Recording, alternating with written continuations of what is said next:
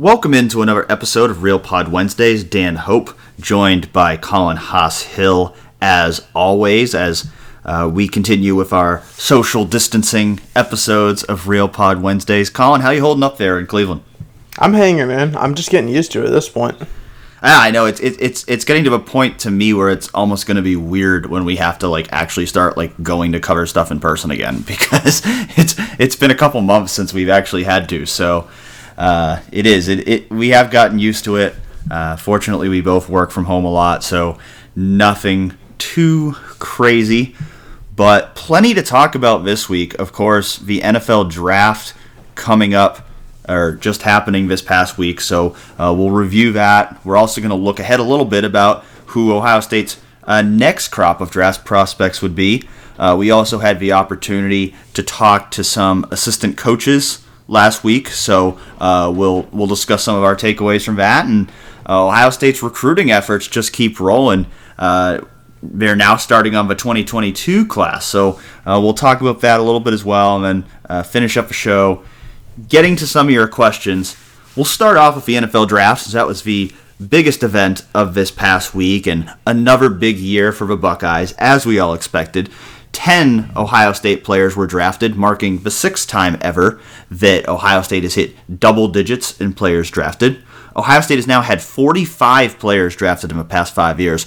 Only Alabama has more, with 48, and at least seven selections in five straight drafts no surprise that it was very Buckeye heavy at the top. Joe Burrow going number one to the Cincinnati Bengals, Chase Young going number two to the Washington Redskins, and Jeff Okudah going number three to the Detroit Lions. Joe Burrow, of course, not officially counting as an Ohio State draft pick because he finished his career at LSU, but when you just think back of the fact that three years ago, these guys were all part of a 2017 Ohio State football team, and, and now they're the number three picks in the 2020 NFL draft. It's it's a pretty remarkable feat for that to happen. Yeah, yeah. I mean, we we hit on it a lot last week, but it is worth just mentioning again. Like you see the photos um, of of Chase Young pass rushing against Joe Burrow from back when they were teammates, and it's just so amazing how far they've come. And at the time, when you would see one of those photos, uh, photos, it'd be like, well, there's Chase Young, future top three pick, and there's Joe Burrow, and I have no idea what his future holds, but it's certainly not going to be the number one pick. And then all of a sudden, Joe Burrow goes and gets taken out of Chase Young, and at this point, you know, we knew that was coming for for many months, but at the same time. Sometimes you do just take a step back and think about what we all imagined the career, the, the trajectory of Joe Burrow would be and I know from my perspective, I didn't even imagine in a million years that this would be his ceiling. Yeah, I think the thing that's amazing about it is the fact that when he was drafted number one overall on Thursday, it was kind of like, yeah, that was what was going to happen. Like it was totally inevitable at that point. Like I think, I think the shock value of what Joe Burrow became, you know, to me there was there was some of that when when he won the Heisman, when he won the national championship it was like, wow. I mean, wow, that this guy who was Ohio State's third string quarterback, who I don't think any of us really ever expected was going to be in this position as a number one overall draft pick, that, you know, he was able to accomplish all those things. Uh, it, it, was definitely a, a, wow moment for me that he had the kind of year that he did at LSU. Whereas Chase Young and Jeff Okudah, you know, we expected this really from before they even started their careers. Top 10 overall recruits they they were on this trajectory throughout their Ohio State careers. So none of this really came as a surprise for them. But you know, I think for Joe Burrow, uh, it, it, really was shocking then. But you know, in the, all the months leading up to the draft, we knew you know that was going to happen. It, it became the obvious pick for the Bengals, and you know, certainly an exciting time for the Bengals to to get a quarterback from the state of Ohio, and you know he's he's got huge expectations to live up to. But certainly, based on the way he performed at LSU last year, you you would think that he's ready for the spotlight.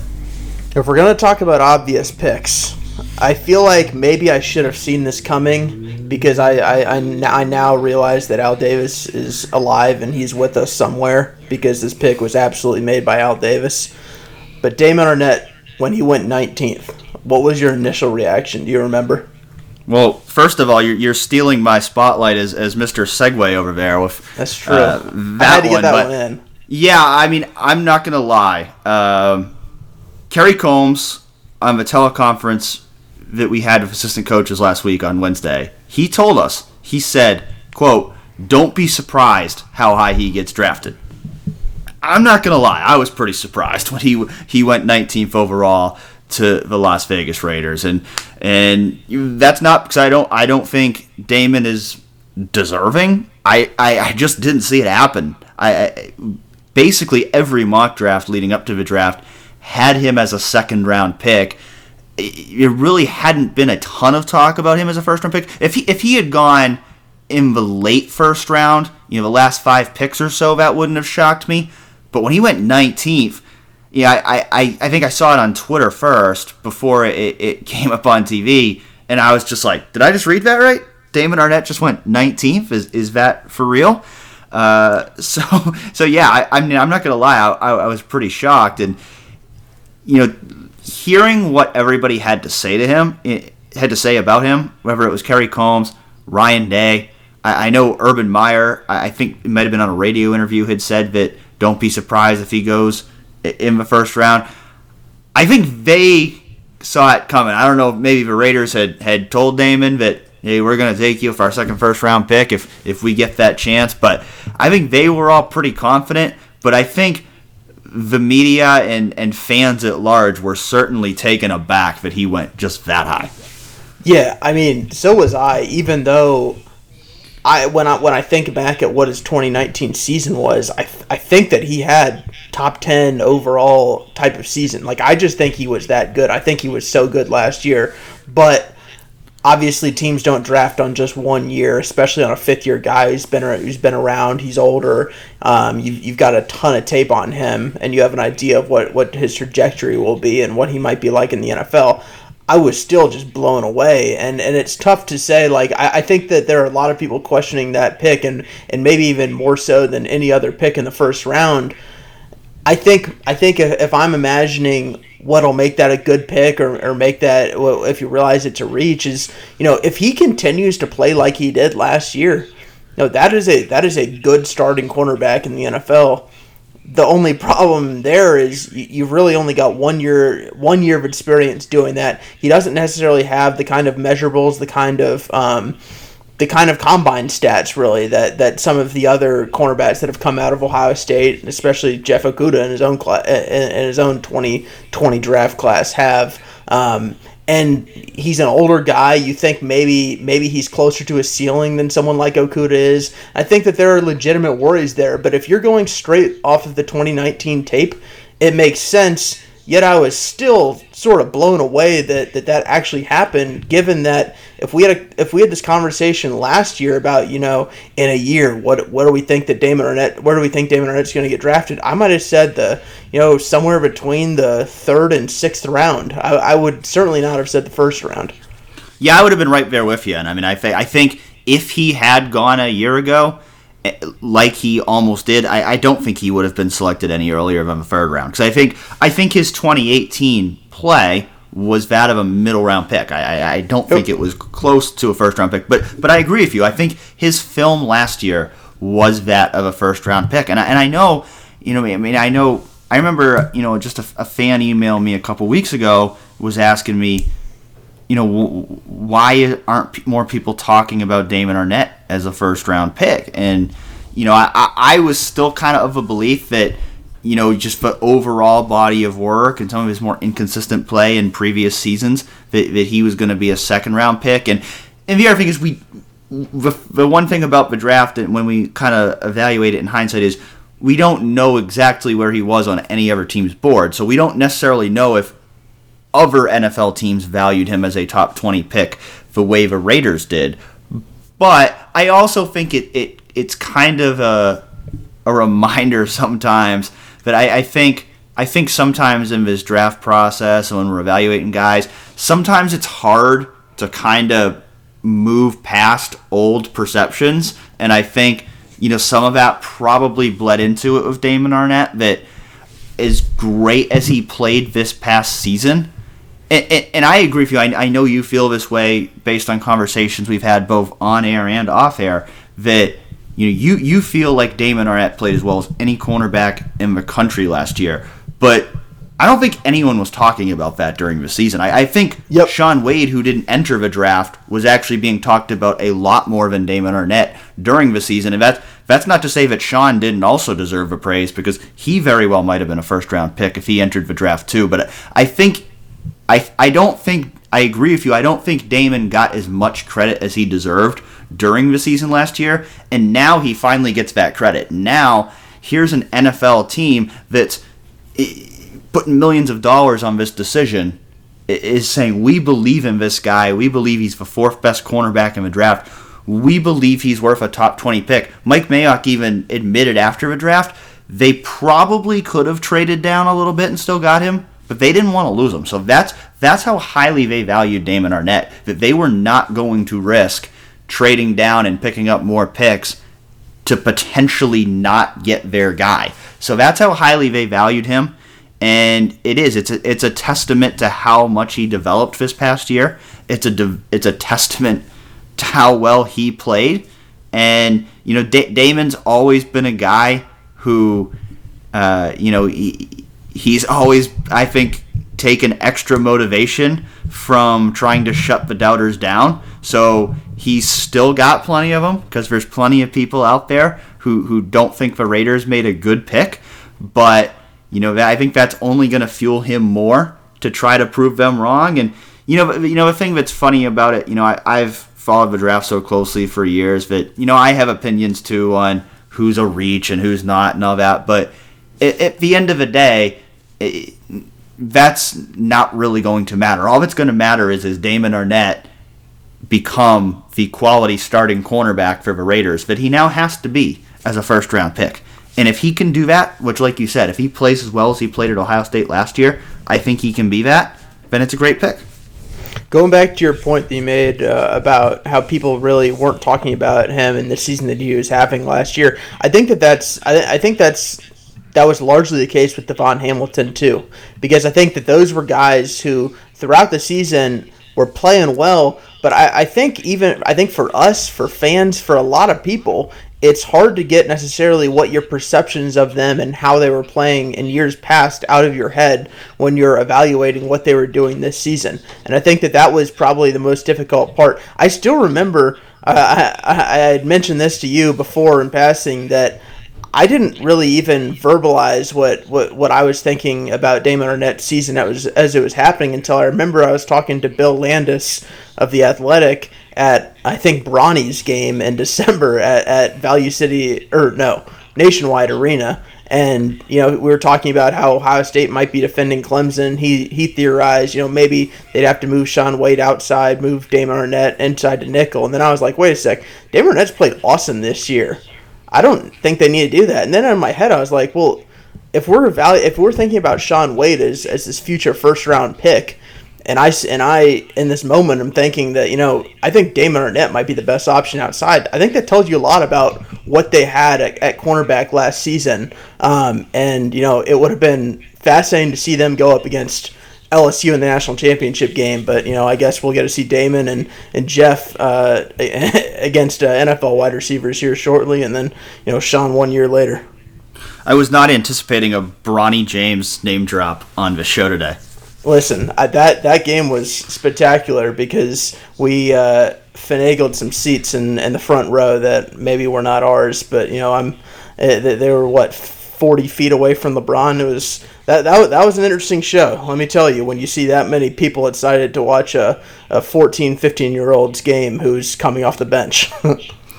you mentioned DaVon Hamilton. I got to give you credit because because we talked last week. I think you posed the question about DaVon Hamilton, Jonah Jackson, and Malik Harrison, and you know who who who you'd value higher. And you know I thought it was most likely that Malik Harrison was going to be the first of those three guys drafted. Thought DaVon maybe had a chance to go slightly ahead of Malik, but it ended up being DaVon Hamilton and Jonah Jackson, uh, both going earlier than Malik Harrison. Uh, both of them went in the early third round. Malik fell uh, close to the end of a third round. So a couple guys that I know you were really high on uh, based on the way they played this past season and based on the NFL selecting them early in the third round, it seems like they saw it the same way.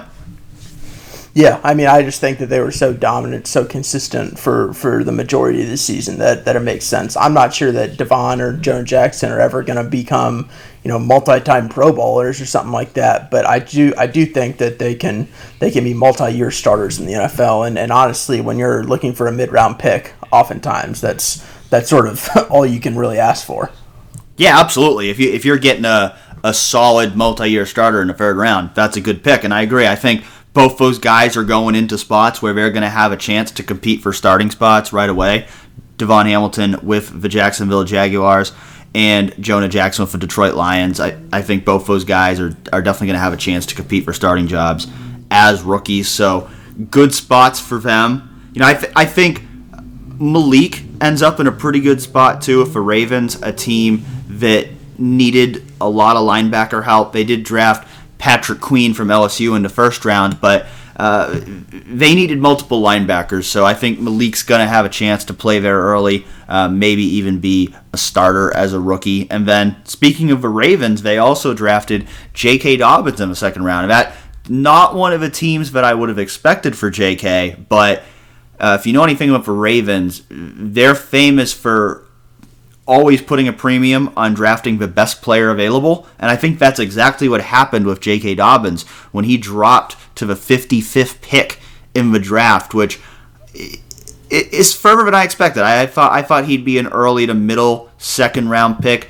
Did not think he would be the fifth running back off the board. Uh, the one that really surprised me was the Rams taking Cam Akers from Florida State ahead of J.K. Dobbins because I think J.K. was certainly more productive in college than Cam Akers was. But it, there's one thing we know about J.K. It's that he likes having a chip on his shoulder.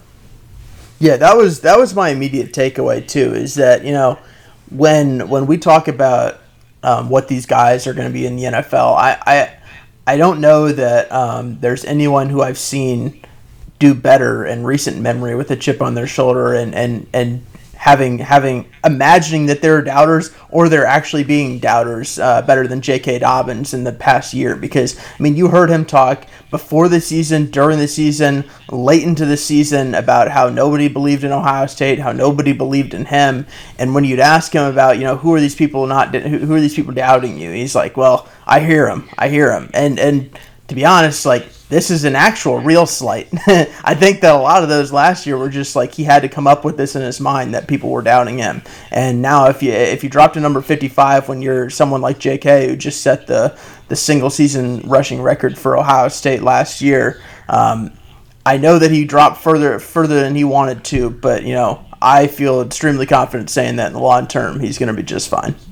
Yeah, I mean, re- realistically, as much emphasis as we put on, you know, where a guy goes in the draft leading up to the draft, uh, ultimately, the most important thing is landing in a good a good spot, a good fit, and I think the Ravens will be. You, you talk about a team that led the NFL in rushing last year. You've got uh, a mobile quarterback in Lamar Jackson, and we saw at Ohio State, J.K. was at his best when he was next to a running quarterback, whether that was J.T. Barrett or Justin Fields. So I think going into that offense He'll he'll he'll probably rotate behind Mark Ingram at first, but with Ingram, you know, starting to get onto the back end of his career, I think that's a situation where, you know, he'll be able to play early as a rotational back, and in a couple years, he's probably going to get a chance to be a starter there. So I think that's a great spot for him.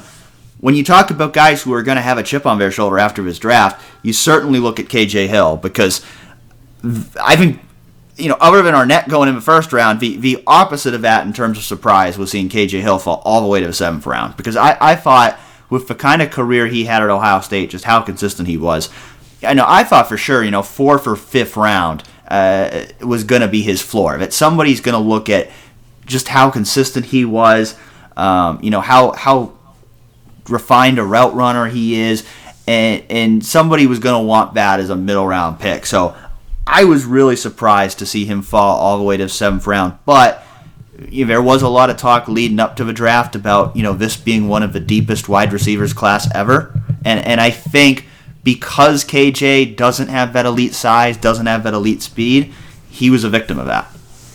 Yeah, and, and I think maybe he's someone who it's it's difficult as an NFL team to be like, all right, we got to go get this guy in the fifth round, especially when the class is so deep um, uh, with, with wide receivers. But I'll say this: like, if you're gonna get KJ Hill in the seventh round, like when, when, when Ryan Day says that the Chargers got a complete steal, like I, I really do agree with that. I mean, I don't I don't think he's a seventh round talent. I fully understand the the the four point six second forty yard dash and him not having that elite speed, him not having the maybe the size that you would necessarily want in the NFL.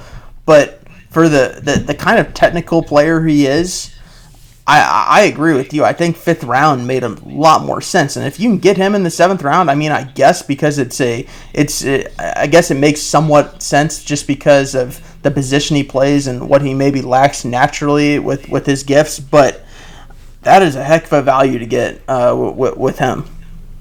And when you talk about fit, I think that's another good fit for him because just looking at the Chargers' uh, receiver depth chart, they've got two great receivers in Keenan Allen and Mike Williams, who are their clear top two. But you look at the rest of the depth chart, they really don't have any proven receivers on their roster. So I think that's a spot where KJ could come in and he could have a real chance to be their number three receiver as a rookie. I think with his ability in the slot, I, think he's going to really make a strong push for immediate playing time in the slot. I, I think he's going to make that team, and I, and I think he's going to contribute early. I again, I mean, it's. I, I don't ever think he's going to be an NFL superstar, and that's why he's a seventh round pick. But I, I think he's a guy who's going to come in. He's, he's going to be reliable. He's going to carve out a role in Los Angeles. I wanted to say San Diego, but uh, say Los Angeles. And you know, I, I, agree. I think they I think they got a steal, and I think he he could end up being one of the best value picks in the entire draft. The other guy um, who, who might be worth mentioning Jashon Cornell um, in the seventh round was a, a little bit of a surprise just because you didn't you, you didn't hear a ton of buzz around him leading up to the draft. Yeah, I, I really didn't hear much buzz about him at all. So I, I thought he was most likely going to be an undrafted free agent.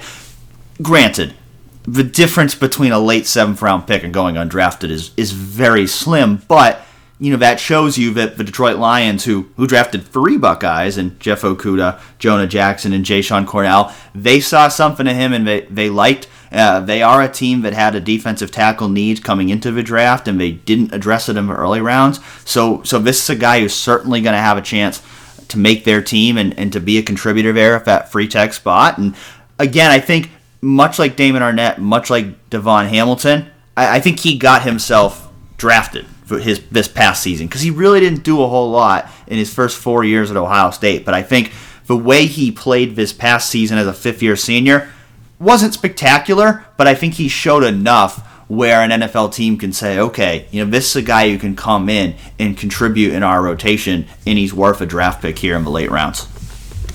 Yeah, um, in terms of undrafted guys, I know we had a conversation about that last year, or not last year, last week.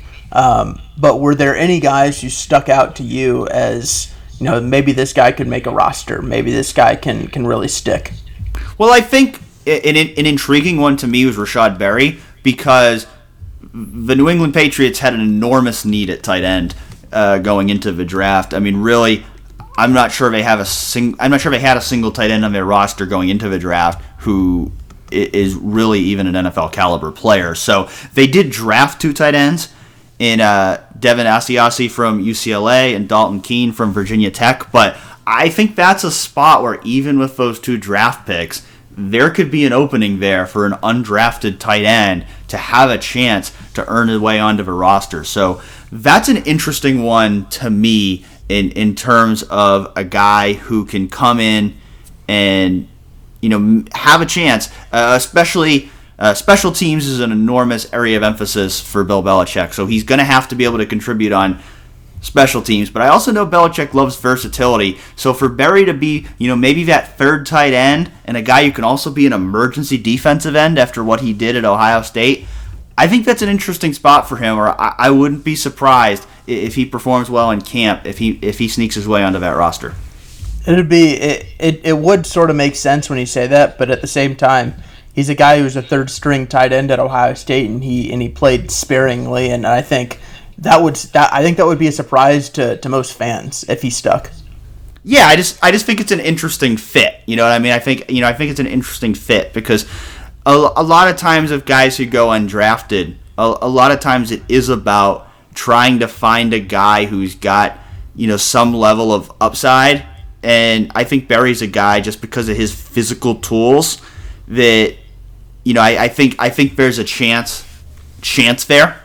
Um, you know I think you know, I think in terms of a guy who I think is the most NFL ready player of those undrafted guys, I'd probably go with with Branden Bowen, and I think he's a guy who could have a shot to earn his way onto the Panthers roster as a backup. But I think I I just think that's an interesting spot for Berry where I think he might have a better chance than if he landed with a different team. Yeah, you know I'm a Bowen believer, um, which is I'm sure why you mentioned that one too, because yes. um, I think I mean, he's just a guy who I fully understand why he went undrafted. I get it. I probably wouldn't have picked him if I couldn't, if I were an NFL GM and and I didn't have his medicals, just because of his injury history. It's hard to know, and you don't really necessarily want to invest into in a draft pick when when you don't when you don't have that information, even even if it's a late one. But I would have been running to try and get him as an undrafted free agent because he's a guy who, if he's healthy, um, I could totally see making a team because of his versatility. Um, he's he was just he was just really consistent last year. He wasn't a dominant offensive lineman, but he was a consistent guy on uh, guy at right tackle who you never really had a ton of concern throughout the throughout the season. And if if he can if he can stay healthy, I certainly could see him making a roster. And I'm not going to pretend to be an expert on the Carolina Panthers 53 man roster. So I couldn't tell you right now what his chances are of making the team, but I would be happy if I were a Panthers fan that uh, you, you got him as an undrafted free agent. Another big draft for Ohio State, and when you look ahead to next year, certainly uh, the potential's there for another big one 12 months from now. We're going to have a lot of time to talk about that over the yes, next 12 months, so we don't have to go too deep into it, but certainly just when you look ahead, I mean, first of all, you start with Justin Fields, who, you know, depending on how the next year goes for him, you know, he could potentially go as high as the number one overall pick. And then you add in guys like Shaun Wade, who made the decision to come back for another year. Uh, Chris Olave is another guy who I think could be a first round pick. Wyatt Davis is a guy who I think is going to be in that first round conversation you look at next year, and the potential is certainly there for another prolific draft for Ohio State.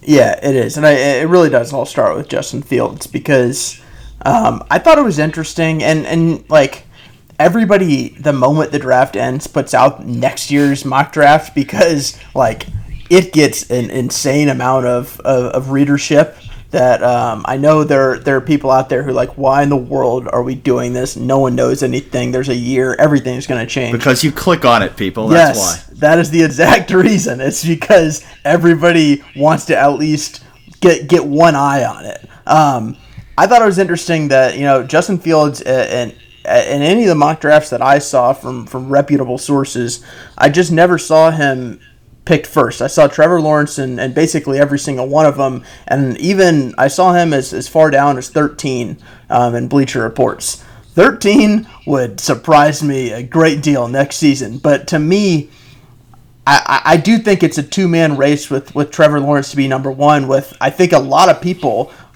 outside of Columbus are going to view Trevor Lawrence as the as the wide favorite there, and I think obviously you saw Trevor Lawrence firsthand. It makes sense why why he's right there. But I, I do think if, if you're gonna if you're if you're not viewing this as, as maybe a two person race for, for the number one pick or or a three person race if you want to throw Sewell from from Oregon in there, I think that that's how I would view that right now. And and I think putting Justin Fields outside of the top three that was a little bit surprising to see on just the amount of people who, who had that just based on last year. Maybe I'm too close to it. Maybe I need to go out and, and see the other people who had um, ahead of him more more film on them. But you know, when it's all said and done, I, I, I fully expect to, to see Justin Fields as a top three pick. Yeah, I don't think there's any question that the conversation should start with those two, and it's going to start with those two. You know, I I would certainly you know that's that's what the Vegas odds are, and that's what they should be. That you know those yep. two are the two most likely number one overall picks. the one thing I think is worth remembering is that at this time a year ago, we were not talking about Joe Burrow as potential number one overall pick. At this time two years ago, we were not talking about Kyler Murray as a potential number one overall pick. At this time three years ago, we were not talking about Baker Mayfield as a number one overall pick. So Things the conversation is going to change a lot in the next 12 months. What we assume to be a sure thing now, a lot can still change. So, I'm certainly of the belief that those two are going to be very prominently in the conversation. Um, and, and, and, to me, I, I think it's more of a conversation than some people think. I, I think there, there are people out there who um, have had the perception, you know, for a year or two now that Trevor Lawrence is a sure thing number one overall pick. And, and he might be. I mean, I think Trevor Lawrence is a phenomenal talent, and I think he absolutely could be the number one pick. But just in terms of Justin Fields' merits, I think Justin Fields is talented enough to overtake Trevor Lawrence. And I, I think, you know, you know, we, we've seen one season of Justin Fields. He was spectacular. Hopefully we get to see another full season of Justin Fields here this fall. And, and I think, you know, if he has the kind of year he's capable of, you know, I, I think it is possible he could overtake just uh, overtake Trevor Lawrence. It's it, it could just depend on the preference of whichever team uh, most needs a quarterback in the 2021 NFL draft. But you know, the one thing I think, and you know, I, I think obviously uh, the, the, the Fiesta Bowl showed us why this might not be as much of a gap as some people think because they're both great athletes. But I do think Justin Fields is the better runner of the two, and I think that when you you look at how much the NFL game has changed and how much athletic mobile quarterbacks have really started to take over the league, I do think that is one area where you know things could potentially shift to Justin Fields. You know, especially if he runs as fast in the 40-yard dash as we think he might run uh, next February. I, I think that's one way in which the the conversation could potentially shift toward Fields as the number one overall pick, just because of how uh, ridiculously physically gifted he is. Yeah, I think um, it, it is a fair point for you to bring up all the, the, the, the quarterbacks who have come out of um, I don't want to say nowhere, but but certainly weren't viewed as number one overall picks and have been um, top uh, have been the top picks in past drafts. But what I'll say about like the three guys who I think are up top right now, Justin Fields, Trevor Lawrence, and Penei Sewell, is like those guys right now to me, just throughout their uh, throughout their careers and throughout dating back to them in high school, it just seems like right now it would be a major shock to me if they weren't in this conversation to at least at the very least be, be top 10 picks next year. Like i i'm viewing these three guys as as as um, the the same way that maybe I'd view a, a Jeff Okudah or or a, or a Chase Young last year, which is like, all right, you can never be 100% of anything in the NFL draft in college football, especially with a full year between now and then. But these, these guys are extraordinary extraordinary talents that, that really just don't come along every year. And when you have them, um, even even though when you're a year away from, from when they'll even be able to be drafted, like like I, I'm feeling pretty confident in, in these three guys. That said, I, I'm sure there are going to be people coming out of nowhere to, to, to compete with them and, and potentially supplant them. Yeah, I think if Trevor Lawrence and Justin Fields had been in the draft this year, I, I think there would have been a legitimate conversation about who the number one quarterback in this year's draft was. I think, yep. uh, you know, I, I mean, I think you know, and I think you know if Tua had been healthy, there might have been anyway this year. Mm-hmm. But I, I, think if if Trevor Lawrence and Justin Fields, coming off the years they had last year, had been in the draft, I think there would have been more discussion about whether Joe Burrow was actually the number one quarterback. And you know, the same goes for the tackles. You know, there were a lot of tackles that went near the top of this draft. But I think if Penei Sewell had been in the draft, he might have been the top tackle of them all. So yeah, I mean, I, am not disagreeing with you in one bit. I mean, I would absolutely bet right now on all three of those guys being top 10 picks a year from now. Just leaving the door open for the fact that if, if history has taught me anything with the draft is there's probably going to be some other guys that we're not talking about right now who are going to burst their way into this conversation as well. And by that, I'm sure you're referring to Tate Martell. no comment. Okay, I'll refer to Tate Martell that way then. Tate Martell has got to win uh, a spot on the top two of the Miami quarterback depth chart before we can start talking about him as an NFL prospect. So, yeah, that's uh, fair. Yeah, I mean he, has got he's got uh, bigger question marks right now than uh, his 2021 NFL draft stock, but it's all right. We we'll, put him at, we'll put him at the slot. we'll see. We'll see what happens there. We'll see. We'll see what happens there. But uh, if if we if we go back to Ohio State's guys for a minute, um, you know, you look you look at head to next year's draft, and and and again, I again, this is all just very early conversation. It's all just for you know conversational purposes. You know, I, I do think it's funny. You know, I think you can start. You know, I'm actually going to write about it at some point this week, just about you know 20 guys on the roster that you know I think could be prospects in next year's draft. But does that mean I think 20 guys are going to get drafted from Ohio State next year? No. Does that mean that I think every uh, potential draft prospect is going to declare for the draft next year? No. But they do have a lot of guys uh, that that I think are you know capable of being with that conversation, and you know certainly you know those guys I mentioned before. You know I think you know Shaun Wade's a guy he almost left this year. I think everyone's going to expect him to go next year, just like Justin Fields. Uh, Chris Olave is a guy who I think is certainly, um, you know, going into his third year. I think he's certainly on a trajectory where if he wants to go pro next year, he's going to be able to do that. And, and, Wyatt Davis is a guy going into his fourth year, second year as a starter. You know, I, I think it's pretty likely uh, that, that next year will be his last year at Ohio State too, because I, I think I think he's going. I mean, at least right now, again with the contingency that guys can burst onto the scene. I think right now he would be the top guard for next year's draft, and I think he'd be a first round pick. And I, I, I think the other guy who maybe doesn't get talked about enough, but in my opinion belongs in this conversation, I don't know if he's as much of a lock to, to go pro after next year. I could see him staying for his fifth year senior season. But I think Josh Myers belongs in this conversation as well as a guy who who could potentially push to be a first round pick next year. Yeah, I think it's a. It, it just depends on on how far you want to push it out. I, I do think, I, I think the potential's there.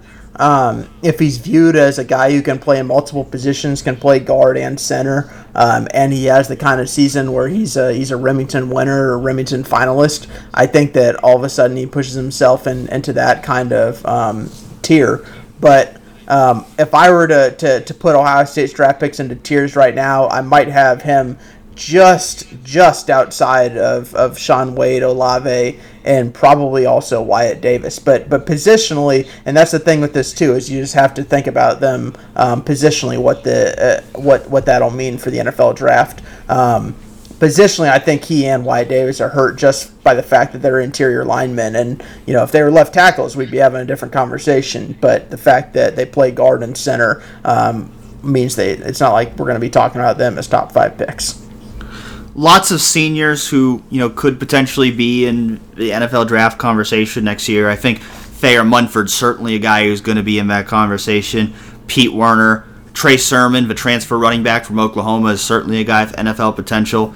Uh, Baron Browning, Tuf Borland at linebacker, uh, Luke Farrell at tight end. I mean, he he's one of those guys who you know his upside as a draft prospect is probably limited, but is consistent and solid as he's been at Ohio State. I think he'll be an NFL draft pick.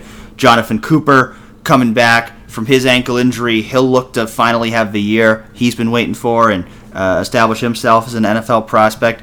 Haskell Garrett's a guy I look at who hasn't done a ton, but I think you know of him having a chance to potentially be a starter this year. Uh, I think he's a guy who you know could have that DaVon Hamilton, Jashon Cornell like emergence as a prospect at in his senior season, and then the specialist as well. Uh, Blake Hobble, kicker Drew Chrisman at punter. Um, you know, it's always hard to project, you know, if those guys have a real chance of being drafted, but I think certainly, you know, in terms of being guys who could be in that NFL conversation a year from now as guys who might have a shot to earn a job at their positions, uh, both of those guys could be in that mix as well.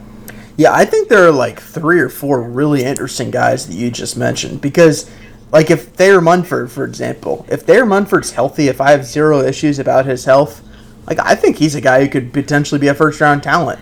but you know he's he's also a guy that we know um, has has had to sit out games in the past and has had to sit out practice, and I'm just not sure necessarily where he is physically. Pete Werner is a guy who I'm on, who who I think is going to get drafted higher, significantly higher than, than people think. And I know our Kyle Jones wrote a story about that for Monday. But he's a guy who I think um, is going to be the best linebacker on the team next year. He's going to play the most snaps of, of all linebackers next season, and he's going to be super versatile. Uh, versatile, and, and I'm interested. Um, I'm interested to see just how high his draft stock can get. Um, Trey Sermon, obviously, we, we really have no idea until he gets onto the field. Baron Browning just feels like he has the kind of size, the athleticism that you look for in the NFL. Um, and I think that'll help him get get get drafted higher than maybe some people think. And then I would say Jonathan Cooper as well. Like I think maybe some people because he's so front facing because he's he, he was a captain last year. I think some people have, have fairly high expectations for him already. But he's a guy who's never had more than two and a half sacks in a season and and the fact that he sat out the majority of last season, it'll be a long time since we've seen him when he was healthy for a full season. I'm interested to see what he'll be like in a fifth season because he's one of those guys who I think a lot of us have an idea eh, where it's like I know what Jonathan Cooper is, but you know I haven't seen him healthy in a while. I don't necessarily know that I know, which is um, which last year I would have said, well, maybe he'll have a four or five sack season. Um, I don't really know what, what he'll be like in, in 2020, and, and he's a guy who's particularly interesting to me.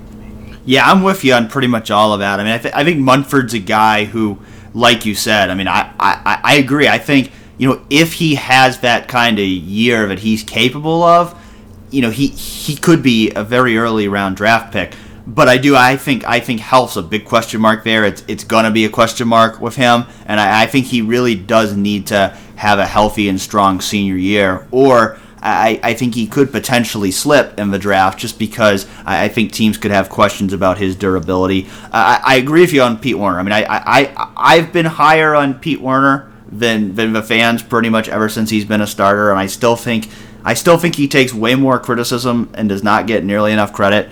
He was really um, good I, last year. He was. He was, but he was. But a lot of people are still convinced that him and Tuf Borland don't belong on the field. I mean, I, I, I agree with you. I mean, I, I think I think he's a guy right now. You know, you, you talk about.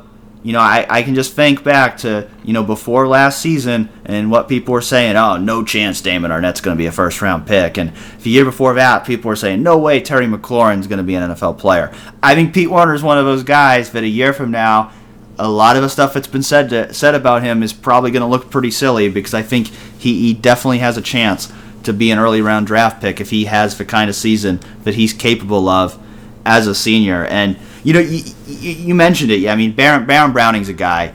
It, the tools are all there. I mean, I, I did see him in one mock draft that projected him as a first round pick. Yeah, that one that one really shocked me it's not out of a question, but a lot has to happen. Yeah. A lot has to happen because in reality is, I mean, this is a guy who was just as highly recruited as Chase Young and Jeff Okudah coming out of high school, but he has not played at that same level. He, j- he just hasn't. But the tools are there, but he's got to make enormous strides in, in his senior year if he's going to be, you know, that kind of prospect. You know, the same like a Jonathan Cooper, like you said. I mean, there's a guy I mean, he came into Ohio State with definite expectations of being a future early round pick, and he still could be, but it has to all come together this upcoming season because he just hasn't played at that level yet.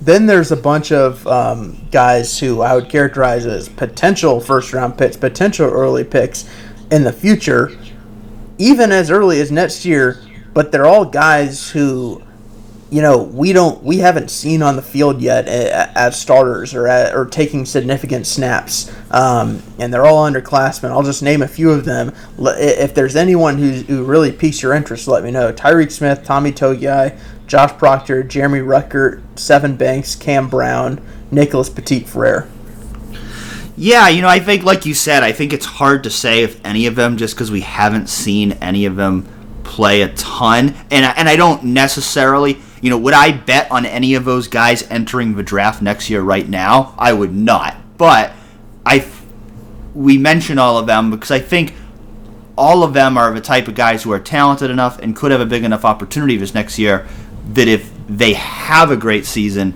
it wouldn't be a shock to see them in the NFL draft next year. You know, I think Tommy Togiai is a guy probably out of all those guys that stands out to me just because you hear so much about how strong he is and you know he's he's he's got that prototype nose tackle size. He, he's quick for a guy of his size too. He's one of those guys that I definitely could see. You know, I don't know if it'll be next year, if it'll be the year after, but he's definitely one of those guys that I can see blowing up and being that early round NFL draft prospect. Because I think all the talent is there. We just need to see it in more extensive playing time than he's been able to get so far. Yeah, the funny thing that the other thing that that um, they all have in common is that they're all in the 2018 class were once really highly recruited, and they still have none of them have really broken out in the way that, that we anticipate. And I know that we're probably going to have that conversation a million times, but really it does. I, I do think a lot of net season comes down to can the 2018 class put it together because you have a lot of guys there who are super talented, and maybe you have a Marshon Lattimore, Malik Hooker type season. You obviously can never bank on that, but these are also guys who are basically all once top 100 overall recruits um, and and you and you're still sort of just sitting back waiting or to think you know is is now the time? Um, and if I were to say if I were to think about you know who might have the blow up season and go pro um, I just think about you know maybe a Tyreke Smith because a Ty- Tyreke is a guy who we've heard a lot about ever since he was um, a recruit. And and you know at one point it seemed like he was going to Penn State and then Larry Johnson comes and saves the day for Ohio State and, and he's a Buckeye and and you think like is he the is he the next in line to be like the the Nick Bosa type the the Chase Young type that that kind of player? Um, and maybe we've seen flashes but we really just haven't seen that at a, at a consistent level yet. And if he uh, with Chase gone Ohio State's going to need a heck of a lot more out of its defensive ends than they got last year. And, and he's a guy who I think I would project right now as a starter um, and if he can have the kind of season where where you know it's an it's an eight nine sack season, you never know. Those are those are the kind of guys who, who could go pro maybe a, a year earlier than, than you might expect, just because you know he's not a guy who, as we sit right here, has ever started before, or, or at yeah, least started started a full season. Yeah, I think at this time last year we kind of knew that okay, a year from now, Chase Young, Jeff Okudah, and J.K. Dobbins are all going to be playing in the NFL. we didn't kind of know. We knew. yeah, I mean, I mean, we we absolutely knew with with Chase and J.K. and and I think Jeff had shown enough at the end of his sophomore year that it was pretty clear he was on that trajectory as well. You know, this year we really don't know about any of them. I think Chris Olave is is right up there. I mean, I, I think he's yeah. very close to that level, but he's maybe not quite at that level yet where you say, you know, I mean, he is getting some first round projections, and I do think that's realistic for him, but I'm not. Yeah, I'm not a first round lock right now. Right, I'm not fully there. It's it's still we still need to see continued progression from him. He needs to have the kind of season he's capable of to lock himself into that level. And then the rest of the guys, like you said, tons of talent there, but right now, n- none of them are, are guys that you can say with any real degree of confidence this guy is going to be an early round draft pick next year. We just got to see him play more. Yeah, um, I think uh, also I mentioned Sevyn Banks and Cam Brown. I like they're guys who absolutely have to step into major roles, and we've seen cornerbacks at Ohio State, you know, sink or swim in that way but also when they swim, sometimes it turns out that they're Marshon Lattimore and they go. So you know we've we've obviously seen that with Kerry Coombs before, and you know it's never a bad thing when you have a Marshon Lattimore. Sure, it would be great if Marshon Lattimore played two seasons at Ohio State, but if, if Ohio State could get anything remotely close to that from from Sevyn Banks and Cam Brown. They would certainly like that, and, and I am looking at them as, as you know guys who I think are pretty talented but we just haven't seen them as, as full time starters yet. And I'm, I'm, I'm very I'm very interested to see them as much as anyone else um, in, in 2020, provided we get a season. Yeah, com- completely agree with that. And you, and you and you mentioned that that's of course the question that looms over all of this is you know how will the season be affected this fall and and if we don't have a normal season, how that could affect NFL draft decisions. I mean, I, I will say this I, I fully expect Justin Fields to be in the 2021 NFL draft. I fully expect Shaun Wade to be in the 2021 NFL draft. As long as there is a 2021 NFL draft, I expect those guys to be going to the NFL next year. If that means they don't play in another game at Ohio State, well, that would be really unfortunate. But I, I think those guys will be playing in the NFL at this time of year from now. Uh, you know, I I also think we're gonna have a season in some regard. I think I think the thing so that's interesting is that I wonder is if the season's shortened, if it's delayed, you know, maybe there's not enough games to play to, to build your film, or, you know, maybe there's not a typical college football playoff, and maybe guys don't get that chance to chase a national championship they want. If, if the season is altered in a significant way, I think that could entice guys to come back that maybe otherwise wouldn't you know, I mean, you know, I mean, you also have the questions of if a season is altered in some massive way, would that change eligibility and would you know even seniors be able to come back? I don't know if that's even something that would realistically work, but you know, I think that's the one question with all of this is that you know certainly you know you talk about some of these guys that need to break out. If if there's not a full season this fall, that probably lessens the likelihood that they would be guys who you know are are going to the NFL a year from now. But you know, there's there's so many unknown variables of this that it, it's hard to even it's hard to even completely guess how the draft would be affected by a not full college football season. Yeah, yeah. At this point, we just have to assume that there is a full college football season and react when we get we get news otherwise because like you said we just we just be guessing at this point let's hope let's yes hope. and and and hoping that is that is the other thing now we also had the opportunity this past week to talk to some of ohio state's assistant coaches and uh, you know, I wanted to talk about a few of the interesting things that we took away from those conversations, and you know, I think probably the, the most interesting nugget to me, and I think it was to you as well because you wrote about it, was Brian Hartline said that he does believe Garrett Wilson will probably stay at slot receiver, which was a question that I had had because even though we saw it that first week of spring, I didn't know, especially with the rest of spring being cut short, if you know maybe they'd move him back to that X position that he played last year. But the plan, it sounds like, is to keep him in the slot, and uh, certainly I think he's got a ton of potential there, but that does potentially have a ripple effect on what the rest of a receiver depth chart is going to look like as well. Yeah, I'll say this um, before going any further. Um, this is Brian Hartline talking. It wasn't Ryan Day. Brian Hartline also said, um, I think maybe earlier in that answer, that he, when he was even even last year, maybe around this point before the season, during the season, at some point, he had visions of Garrett Wilson in the slot. And that's something that he wanted to try. And when Ryan Day, you know, was coming to him and, and wanting to wanting to see what what his thoughts were with, with how Ohio State aligned its receivers going forward in 2020, like that is one of his suggestions. So when he says probably, you know, I think it will probably, I'll take him for his word. I think it will probably be Garrett Wilson in the slot. But it's also out of the mouth of Brian Hartline, who's the one that wanted it to happen. So I'm not going to take that to say 100% chance that Garrett Wilson will be the starting slot receiver, will play all the snaps at, at slot. I think he's probably right. It will probably be Garrett Wilson, but um, I will say I wouldn't say that with a with 100% certainty right now, just because you know he's the one who really wanted it to happen, and, and Ryan Day is also involved. Possible domino effect of that, but on the same day we heard that from Brian Hartline.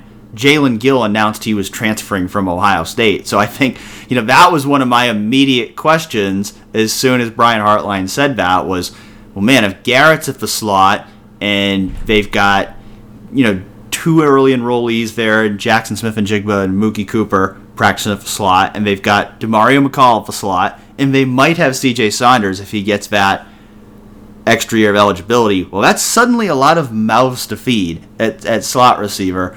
Jaelen Gill, a guy who just never seemed to be able to carve out a role for himself at Ohio State, he's decided that he's going to go elsewhere. But you still got a really interesting you know, potential competition there now, assuming they want to have a two man rotation at that slot. That backup slot receiver position, especially if CJ gets that six year of eligibility, could be really interesting. Yeah, I, I, I think it's interesting. Um, also for the fact that like Garrett's the guy. Garrett's the kind of guy who could also potentially play both inside and outside receiver. So you know if, if he moves outside at times, there there are a lot of snaps um, for for backup slot receivers, and and I do think I think if C.J. Saunders gets his six year of eligibility, I think if I were projecting a depth chart today, I would probably have him backing up um, backing up Garrett Wilson at the slot, but I do think that um, if you're looking for, for snaps for a Jackson Smith-Njigba, someone like that, or a Mookie Cooper, like I think those are absolutely attainable, even though they're freshmen. And, and like you said, there there do seem to be a good amount of bodies there, even with Jaelen Gill transferring. And I think it makes it interesting too what they're going to do on the outside because uh, we know Chris Olave is going to start at one of those spots. I would suspect he would stay at the Z spot that he played uh, last year, but they've also got Jameson Williams uh, pushing at that spot. And then at that X spot, now if you move Garrett inside, now that depth chart becomes wide open. And, and I know a lot of people think, you know, Julian Fleming coming in, he's got to go in there and start right away. Especially if not having a spring, I, I, I don't I don't think I see them putting Julian Fleming in the starting lineup immediately as a freshman. I think he'll play. I think I think he's got a really good shot to be that second X receiver and rotate in. But I don't know if they're going to want to start him right away. So it it makes it in- interesting to see. Okay, who who might else be in that starting lineup? I think the guy that I look at and say this guy has got a huge opportunity in front of him all of a sudden is Jalen Harris. And Brian Hartline did talk up Jalen Harris quite a bit when I asked about him last week. He said he was really impressed with the way that Jalen was starting to step up and become a leader in that room. So there's a guy who, you know, Binjimen Victor, Austin Mack had kind of blocked his path to the field for the past few years, but maybe this will finally be his opportunity to, to break through and play more this year. Yeah, I mean he's the, he he is absolutely the guy who you look at and be like, all right, well now is now is the time, and they've set it up for him where where if he can come through, if he can be the guy that Ohio State thought it was getting when when it was recruiting him, um, the opportunity's right in front of him, and it's really up to him. Um, and and we've seen what Ohio State, uh, what, what what veteran receivers can do at Ohio State. If if he can secure that, he'll have a big role in the offense. But but like you said there there there are plenty of underclassmen right there who, who are pushing for playing time. I do think what, what you say about what you say about Julian Fleming is is definitely important. Um, and that's that you know they're they're not just going to hand him the job. He's he's he's a freshman. He's never gone through a, a full preseason camp or now even even a full spring camp. Um, but he's also super talented, and so are the other freshmen. So if if Jalen Harris isn't up for it, Ohio State certainly has other options. But but this is all set up for, for, for him to, to win this job. Speaking of super talented freshmen, I know you'll appreciate this segue, Colin. Greg Studrawa talked oh, a little yeah, bit man. last week right about the right tackle competition, and I asked him about Paris Johnson and whether you know not having spring practice would be a significant setback in his chance of winning that right tackle competition. And Greg Studrawa said, "Yeah, it's a setback, but."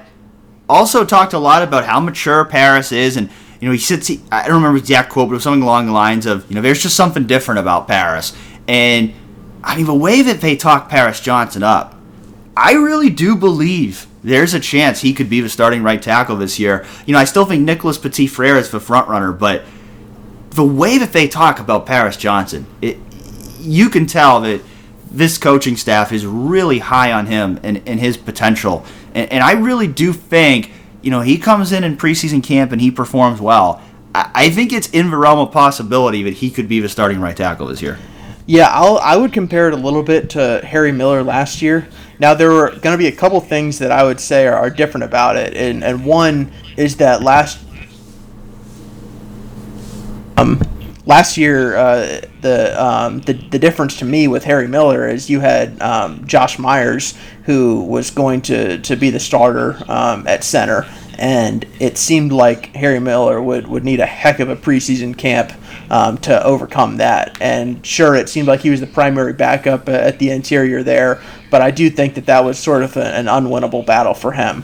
Um, and, and then I would also point to the fact that Harry Miller didn't have a, a full spring practice and, and he wasn't supposed to. Um, he, he enrolled in June and Paris Johnson was supposed to go through spring camp, and and I really do think that that would have evened it out a little bit more. I still think that he absolutely has a chance to, to win the job, and like you said, uh, Studrawa was Studrawa made it clear uh, about the the type of talent and the type of worker he thinks Paris is.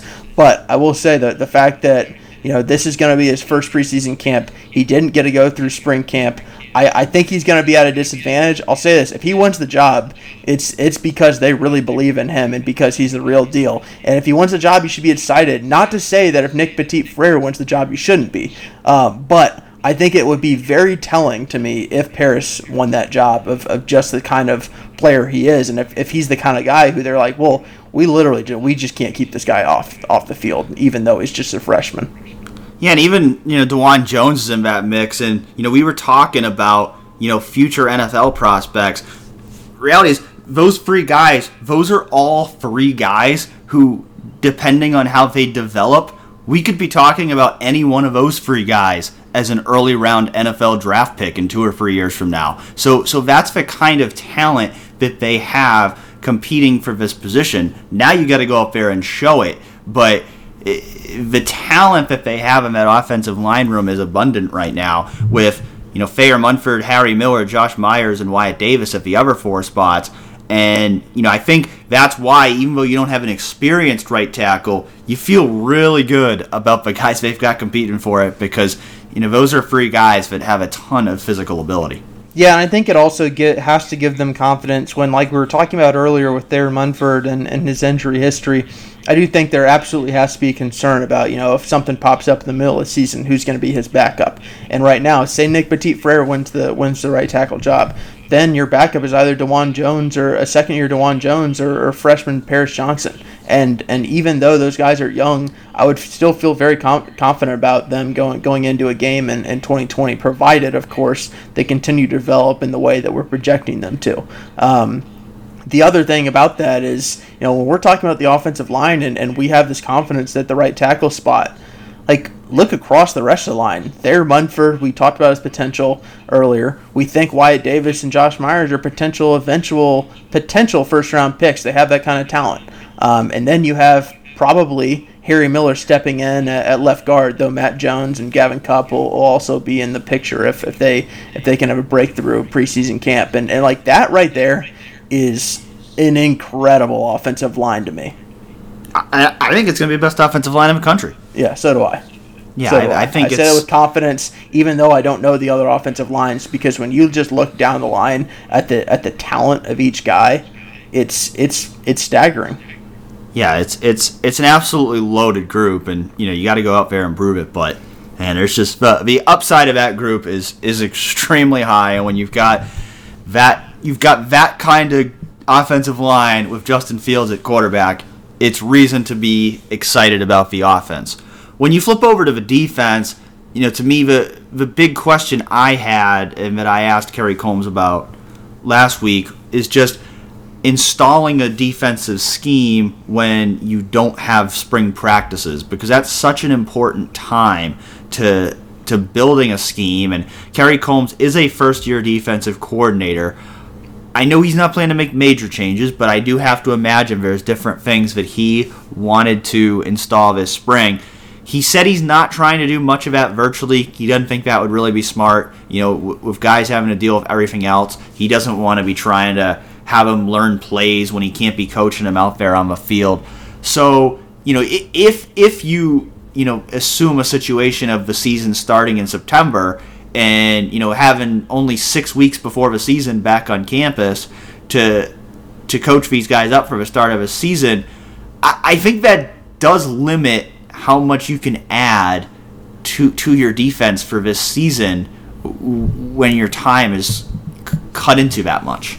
Yeah, I, I, I agree with that. I think that I was maybe I was looking out for the fact that you know we we heard a lot before spring practice began about how you know this is going to be largely the same defense, the same single high defense. Kerry Coombs is going to come in, but because of last season, they're not going to change a ton. I was still at least looking out for the fact that there might be some surprises because I think Ohio State surprised us last year um, with its defense and, and what it what it did. So you know, with them being so open about it being the same, it made me wonder what parts of it will be different.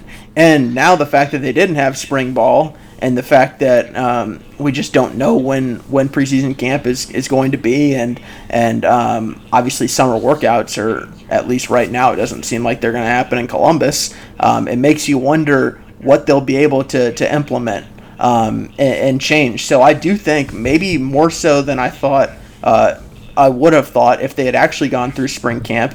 I do think largely uh, I would guess that the defense will be maybe a little bit m- more similar to, to last year's than than than I thought. With the caveat being that it's not like I thought that they were going to make any massive changes. I just think that it'll be harder to make any um, grander changes when you only potentially have a, a preseason camp.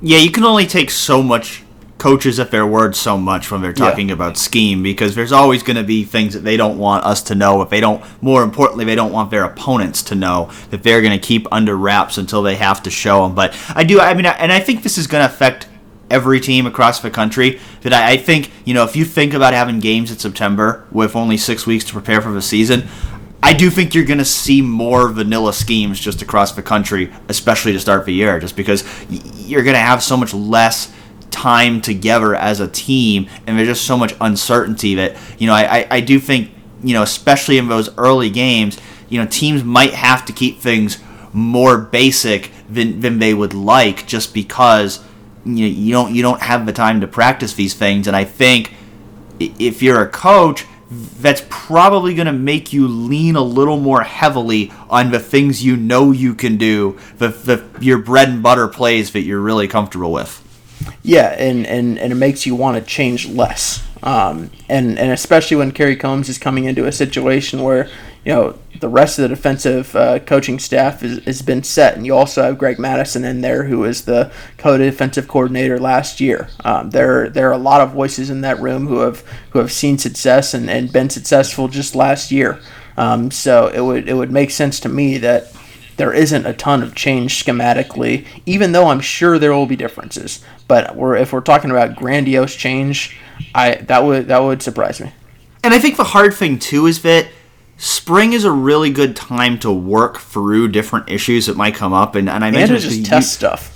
Yeah, I mean, and you bring this up with with you know for coaches and kind of how it's all going to work together. You know, that was still a question that I kind of had that we really haven't had the opportunity to get an answer to yet, just because there wasn't a spring but just you know how it's all going to work with you know Kerry taking over as defensive coordinator and what Greg Mattison's role is going to be in all this and how the collaboration is going to work. And you know I think the good thing about a normal schedule is okay if you have issues that arise during the spring or just things you're experimenting with, you have a significant amount of time between the end of spring practice and the start of fall camp to to kind of evaluate how things went in the spring and to try to iron out those issues. But under the model that we think might happen for this year, there's not going to be that time. I mean, even even if you get six weeks before the season, you're not going to get a break before the season to really get to evaluate everything. So you're going to have to really be able to adjust on the fly. You're not going to have you know that summer to really react to things that you might have learned in the spring. And so it's going to be really important you know, the, the teams that are going to do the best coming out of this whole thing are the teams that are going to be able to adapt in the midst of all of it and are, and are able to quickly work through any issues that might arise in camp because there's just not going to be again assuming that you know there is a season that happens this fall there's just not going to be a lot of time to to work through those issues necessarily I'll be the segue guy here, Dan. Speaking of speaking of adapting successfully, Ohio State has done so pretty well on the recruiting trail. Yeah, so we had talked about it a few weeks ago. I think you had brought it up that, you know, we, we wanted to see Ohio State land the 2022 commitment soon because that hadn't happened yet, and you want to get that ball rolling for 2022. And that's exactly what happened this past week. Uh, last Wednesday night, Four star cornerback Ji'Ayir Brown became the first member of the class of 22, 2022. And then just one day later, four star offensive tackle Tegra Tshabola committed to Ohio State. So that's a good, strong start there for the Buckeyes that I think is exactly what they needed to get the ball rolling. Uh, especially if you look at you know trying to build another elite class like they certainly appear to be building for 2021. Yeah, and and you know it's it's just absurd with Ohio State right now because they're just recruiting at, at, such a level where you know you can see their plan, they execute their plan to, to perfection, and you know all you can really do is just sit back and marvel at it because you know what their plan has always been. Um, especially since Ryan Day has seen it. Now this is the second class in a row where we've seen it. Is you know they work inside out and they, they, they, they cover Ohio. They get they, they land Ohio recruits. They land the top recruits in Ohio, and then they go out and they pick apart the, the rest of the country and they find what national prospects they can get. Um, and if they and if there are other guys who rise in Ohio, then they come back and target them. And that's what they got with with Tshabola when he's with, with I, I there's no chance I said that name right, but I'm just gonna roll with it and say that I got that right. But he's the number two uh, Ohioan uh, in 2022, and then you have a guy in Ji'Ayir Brown who has Ohio connections. Um, and sure, he's in Louisiana right now, but he's he's he's a native Ohioan, and, and he and he was interested to, to come back to to what was his home state. And I think that that's really all you can really ask for Ohio State to do right now. It's not like they're going to go out and get five, six commits, but they start with inside Ohio, and then they find a guy who's down south who has Ohio connections, and they secure them early. And both of those guys are four high end four star guys, and, and who knows what they'll be ranked when when they actually sign on the dotted line. Um, but to me, this is just a clear representation again of what Ohio State's strategy is and them going out and them executing it. And and this is where you've got to feel really confident in what Ryan Day and Mark Pantoni are doing when you saw that you you you see obviously viscerally the success that they're having in 2021, but you know they're they're already translating it into 2022. Yeah, you mentioned Ji'Ayir Brown. It's it's very important to note what you said about him, you know, being from Cincinnati originally uh, certainly, you know, I think that made playing for Kerry Coombs especially very appealing for him. With with Kerry Coombs also being a Cincinnati guy, just sounded like there was an instant connection there. And, and Ji'Ayir Brown, you know, basically being ready to commit as soon as he got the offer because he only got the offer five days before his commitment. So I think as soon as he got that offer, he knew he was going to be a Buckeye. But it's still striking, especially when you consider what LSU did last year, that Ohio State went into Louisiana and, and took a cornerback right out of LSU's backyard because that's one of those states where you just don't see a lot of guys come into the state and, and pull out top prospects. And Ohio State was able to do it. Yeah, and you've seen them. They, they you've seen them go into Louisiana now and, and offer a couple guys, including an LSU commit. Um, it is I'll say this, it is bold of them to, to choose Louisiana of all places right now to, to be the state that, that Ohio State's actually going in and you know they had success there so you got to hand it to them. It just feels right now like Ohio State's got a chance to get anybody they want. That's just the kind yeah. of momentum they have that it just feels like you know they've got a shot to go anywhere in the country and, and have a chance to get a guy. Now, that doesn't mean they're gonna get them all. That doesn't mean they can't stop working as hard as they're working if they're gonna get those kind of guys. But you know that's the kind of momentum they've built where you know nowhere is off limits. There, you know you, you you have your core areas and that's the that's the Midwest, but they've built up this kind of cachet where you can go anywhere and you, you, you've got a shot. There's no state, there's no territory that's off limits for Ohio State. If there's a guy they want, it's a, you just got to lay that groundwork and you might have a chance to get him. Yeah, and, and I think that'll especially be important in the 2022 class because when you look at the in-state guys, uh, now they have three offers out to, to other guy players in Ohio who, who haven't committed in the 2022 class, and C.J. Hicks, Gabe Powers, and Blake Miller, and who knows, they could be following suit soon enough because it definitely seems at least C.J. Hicks and Blake Miller have, have strong Ohio State ties, and it, and it seems at the moment that they're Ohio State leans. Um, but you, you work in and you, you work in and, and um, you do what you can in Ohio and work uh, work out and see what other national prospects you can get. But I say that when when I when I think about what the 2022 class will be, like who knows? It might only be four to six Ohioans. It doesn't seem like it necessarily has the depth of, of some Ohio classes, uh, of some previous Ohio classes, and it's early to say that. Um, I think uh, uh, Ryan Day made the point that you know maybe Ohio players tend to be at, at some points uh, late developing uh, compared to other states, but at the same time, I, I do think this will probably be a little bit more of a national recruiting class than the 2021 class, where you saw you saw a lot of highly rated guys who who were in-state guys. Um, I, I do wonder where they're going to go in 2022 because I, I, I think that um, they're going to have to go outside of the borders a little bit more than, than what they did in, in, in 21. Yeah, if I had a 24 7 sports crystal ball, which I don't, I would put one in for all three of those Ohio guys that you just named: so C.J. Hicks, Gabe Powers, Blake Miller. Seems seems like they're all uh, Ohio State leans. Uh, that was the vibe I got from Tshabola as well. From the time they offered him, I I think he was a guy that yeah that just seemed like an obvious match that Ohio State really wanted him and he wanted to be a Buckeye. So no surprise to see him commit. But I think just getting that commitment is still huge because we we've seen it with this 2021 class where it just has this building effect that the more and more guys commit they start recruiting each other and it just builds and builds and builds and more and more guys want to be a part of it and i think now that you've got a couple guys committed now you have the chance to start to do that in that 2022 class.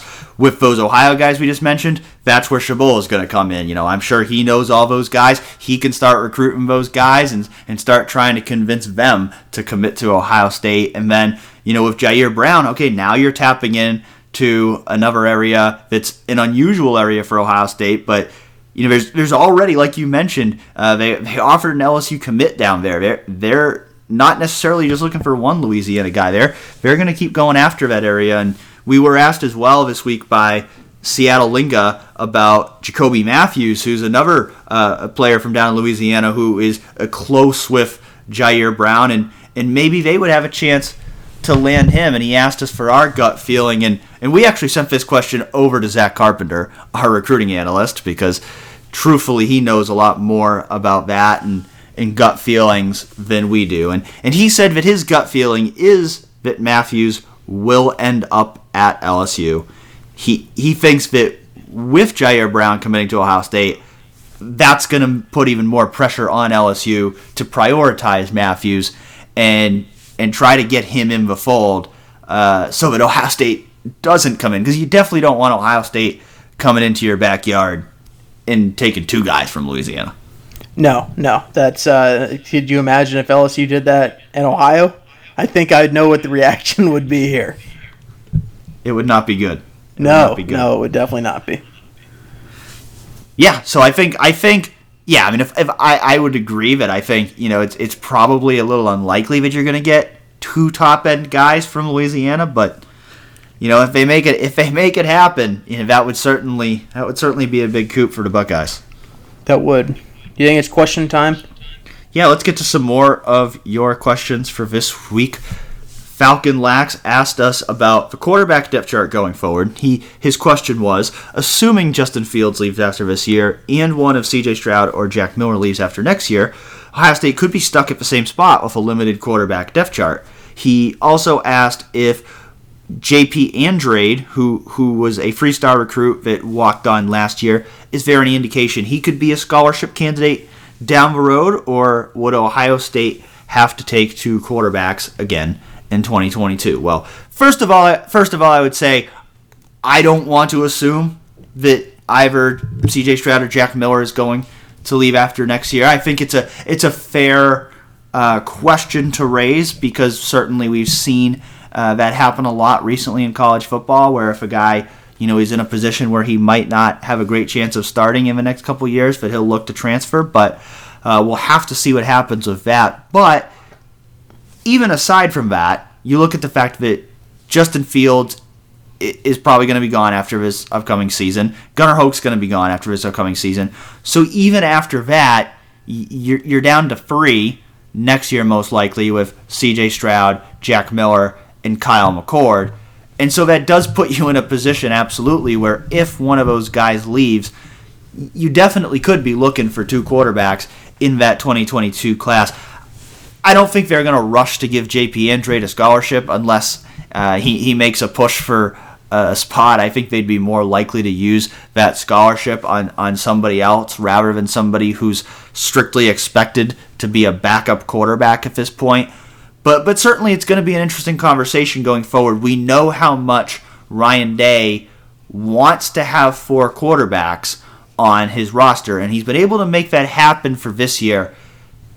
It's gonna be difficult though, just because of the nature of the quarterback position, to to make that happen un- unless you are regularly taking two quarterbacks in a class. Yeah, I think. Um, I mean, I, I understand you not wanting to to just assume that that CJ Stroud or Jack Miller will be gone, but I think in all likelihood one of them will be gone just because that's just the way that quarterbacks work these days, especially since by the time that they'll have to make that decision, what I would be guessing is that they would be able to get a one-time immediate uh, eligibility waiver elsewhere. Um, and they Good could point. go start somewhere else. So, so at this point, uh, provided that actually goes through, I would be pretty blown away if, if they were on the same team and one of those two were, were starting in, in 2021. But um, to, to, to the question of whether they'll need two quarterbacks in 2022, I, I think I do think it, it's probably too early to say that with any uh, definitive uh, degree. But um, I, I, I also think like like you said, Dan, Ryan Day has, has made it a point that, that he wants to have four quarterbacks in a class in, in his room at all time, and if, if that if that necessitates having two quarterbacks in one class, like as evidenced with C.J. Stroud and Jack Miller, he has the ability to, to make that uh, a, a real possibility, and I think to, to make that actually happen in a future class, what he has to do now is is navigate this with C.J. and Jack well. And and what that means, I imagine, will be that one of them will win the job in 2021 and like it, quarterback's just different. I feel like it's it's it's more understandable for us to, to speculate about a potential transfer just because it, it is just the nature of the position these days. Is I imagine that the other one would probably transfer, um, and I think if you want to sign two high end four star quarterbacks in the future, you're going to want to try and get them at another good program uh, where they can potentially win and be like a Joe Burrow type. Like that is that is how you do it. Um, it, it, it, and that is how you land two quarterbacks who are guys who you view as potential starters at Ohio State in, in the same class, at least in my mind. So you think you think one of them could transfer next year? Not even stay till 2022?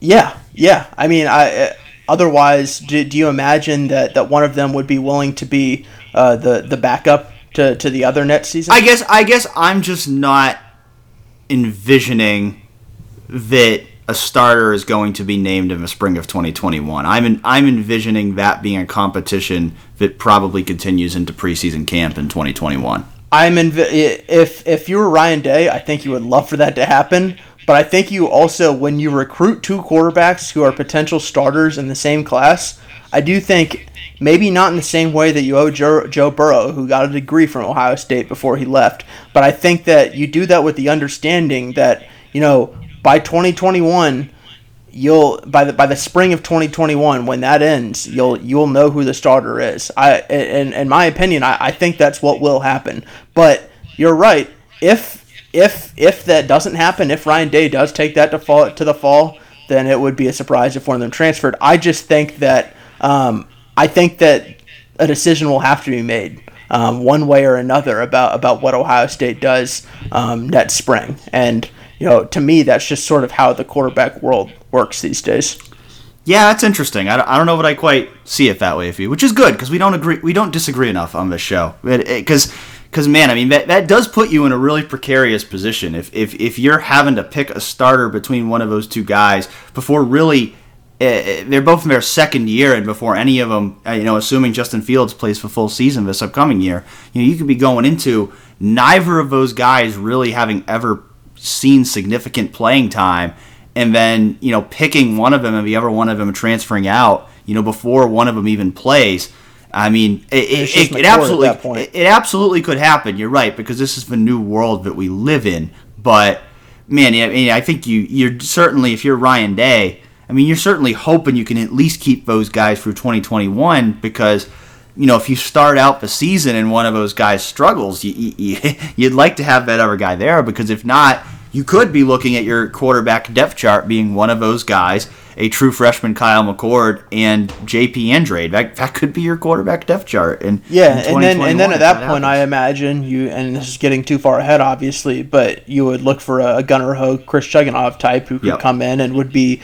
okay being a veteran backup who likely wouldn't start but you never know what what can happen in, in college football. But uh, yeah, no, I think that's an interesting conversation to, down the line. I just I personally think that um, the way that, that quarterbacks are and the way that that position is these days, that I, I don't think that they would be okay not having a decision by the end of spring and, and having uh, to sit out, knowing the entire time that once next offseason hits, the first thing they're going to do is enter the transfer portal. Yeah, no, I mean that, that's that's a fair point, and and like you said, like you said, it, it, there is a very good chance that by next year there will be a one-time transfer exception that allows guys to transfer immediately. So that could speed this process up even faster than what it's already been. Where, yeah, if a guy's coming out of the spring and he's not going to be the starter, and he and he thinks he has a chance to go start somewhere else, could he could he go ahead and transfer right then and there? A- a- absolutely, absolutely. So I think it's it's it's a fair conversation. Um, yeah, I could see that going either way. You know, I mean, I, I don't think the sense of er, it's it's not the same as Joe Burrow because Joe Burrow is going into his fourth year at that point, and you know there was not if he didn't transfer then, it, there. It, he, he had to transfer then because he was just running out of time. Uh, he had just graduated. He had at the time you know that was when you got to transfer. Is after you graduate, you're going to start a master's program somewhere. So uh, it, it's a different situation in that regard. Where you know I think if you're one of those guys, you know if you're in your second year, you could stay at Ohio State as the backup, and you know you could still go somewhere in your third year you know, most likely if, if you're not the starter, you know, most likely in one of these two years, you're going to be able to take a red shirt and you could still go somewhere and still have three remaining seasons of eligibility somewhere. So I don't, I don't know if there's quite that sense of urgency. You know, at the same time, you know, we did see it with Matthew Baldwin last year, so I, I understand where you're coming from with this thankfully we've got enough time this summer to, to have a full scale quarterback episode at some point. Yeah, I guess I guess so. Sounds like a conversation we'll need to revisit at some point. Grand Theft Harley says the 800 pound gorilla in the room is COVID 19. Dan, he addresses this question to you. So my question is, in regard to testing uh, the Ohio State University student body for, for the fall semester, what would be the timeline for a restart of the Ohio State football season, if any? Has the Big Ten entertained any ideas? Could testing for the coronavirus be folded in as a part of class registration? Um, maybe the Wexner Medical Center could be part of this new protocol, he asks a lot in there. yeah, I mean, the, the short answer, unfortunately, is I really don't have an answer to any of those four questions because I, am just I'm just not privy to those conversations are happening. But to try to address each of them, you know, the, the timeline it, it's just hard to say because uh, there's so much being floated out there, but there's still so many unknowns. I mean, the, the, the one thing I would say that gives me confidence is the fact that the country is starting to reopen up. There does seem to be momentum in a lot of places towards starting to open up. We've seen just in this past week a lot of schools formally announcing that they are at least intending to have camp students on campus this fall.